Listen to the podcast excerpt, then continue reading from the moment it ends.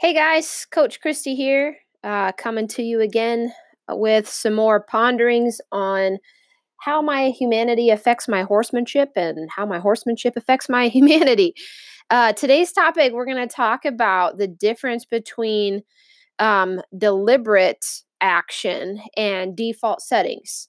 And the reason why that's so important for us to talk about in con- in the context of horsemanship is what we are doing in Parelli Natural Horsemanship is attempting to literally rewire the nervous system so that when our horses make choices, they do so based on information that we've given them versus the default settings that they were given at birth, right? Default settings are given by Mother Nature to ensure survival of the individual.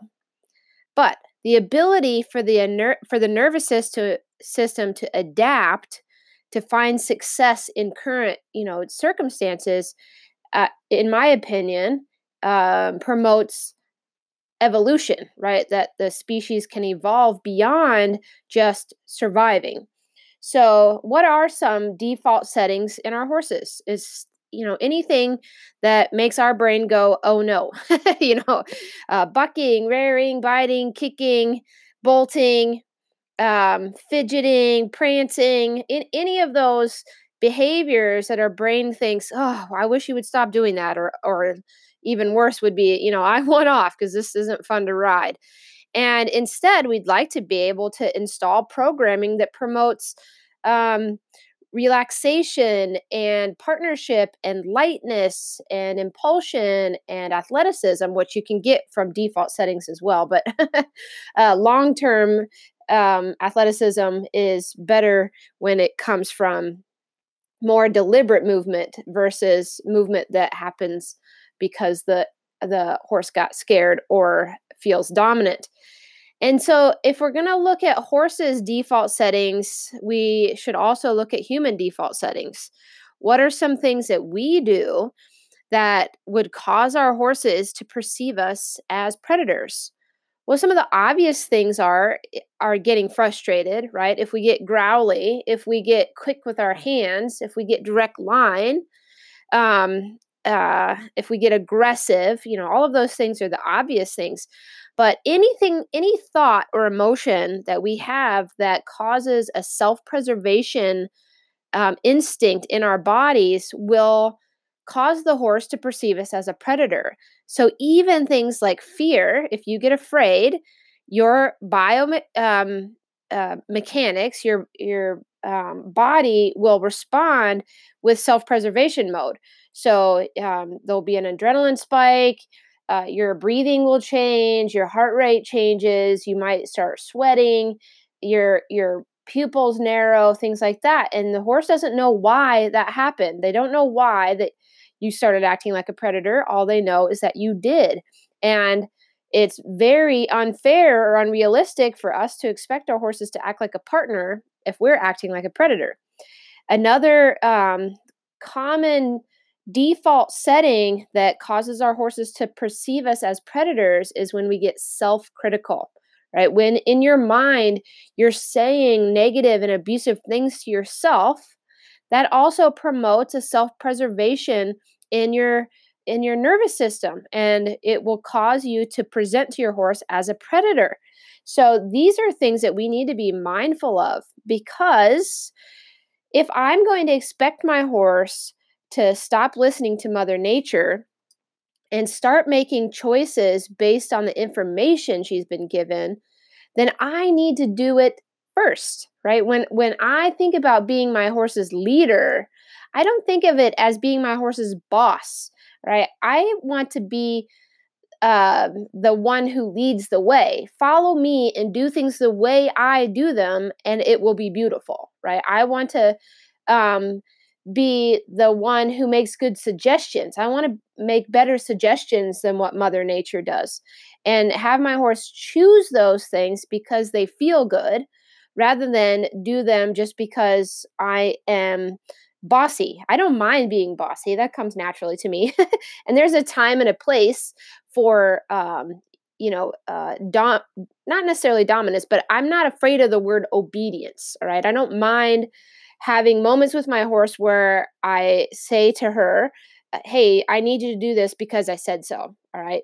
But that needs to be balanced with presenting her with puzzles to solve that encourage her to myelinate. All my sidekick trainees out there know what that means. I'm sure many of you know what that word means, right? To myelinate neurons that promote evolutionary behavior.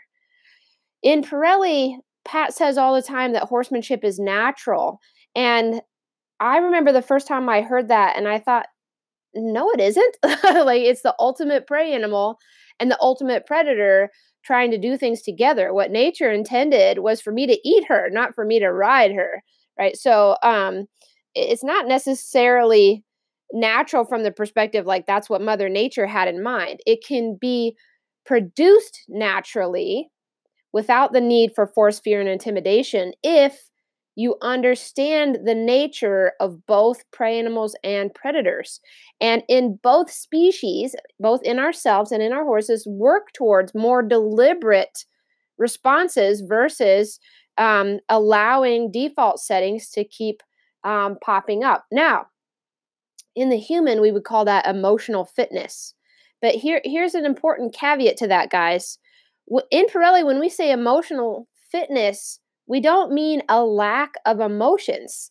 We mean a deliberateness with your responses that doesn't allow emotions to dictate what you do in response to your horse's behavior. All right. Emotions happen for a reason, guys. And if you try to suppress them because you don't want somebody to see that you're having an emotional response because you don't want to be perceived as lacking emotional fitness, you are going to do yourself harm. That's bad for you. Suppressing emotions um, causes, you know, mental and physical health issues. So don't do that. what I recommend is that you get curious about them. Pay attention to those emotional responses whenever they happen, not just when you happen to be with your horse, right? Notice what happens in your body and in your nervous system when a car cuts you off in traffic or uh, you know when a family member says something critical or um, you know when you see something upsetting on the news or or on facebook things like that. Get curious about those emotions and then put space between when those emotions show up and when you do something, right? Your power in this instance is in the pause.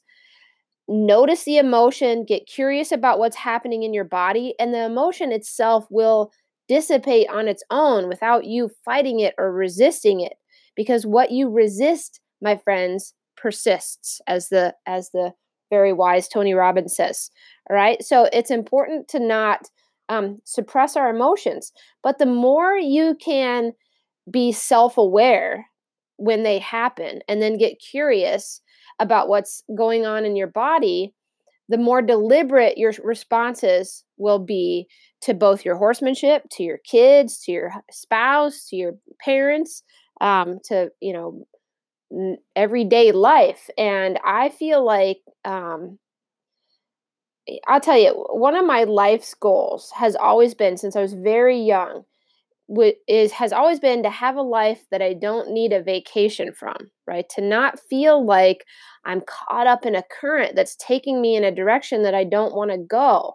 I want to feel like I have some say over my day-to-day life and even if problems pop up, that um, looking for a solution to those problems is stimulating versus having to deal with someone else's problems, you know, at a job that I find unsatisfying. And the goal isn't to not have problems because here here's when that happens when you're dead. That's when you stop having problems. The goal is to to work towards up upgrading your problems. Can you have problems that you find stimulating or problems that, that at the very least promote growth and progress. And it's the same with our horsemanship. I, it's not that I don't have horse problems. I I have puzzles I'm trying to solve with all of my horses on a daily basis from from very small minute problems all the way up to, you know, fancy how do I get the big you know maneuvers done problems. But um, what I'm getting better and better at is not engaging my limbic system when I have a problem, right? Not allowing uh, or not needing adrenaline to get through a problem for because I've allowed my nervous system to get into self-preservation mode. And that's what we're trying to teach our horses to do, guys. So if you can't do it for yourself, how is it realistic for you to expect your horse to do it? All right. So in the Parelli program, we, we often say that we're looking to develop partners who are calm, smart, brave, and athletic. And I would add to that that it's unrealistic and unfair for me to expect my horse to be any calmer, smarter, braver, or athletic than I am. So I hope that gives you something to think about today, guys. It is actually raining right now, uh, raining slash snowing in here in central Iowa on January 22nd, 2019. So um, it's a good day for me to stay indoors and um, keep uh, developing programs that help support you in your Parelli natural horsemanship journey.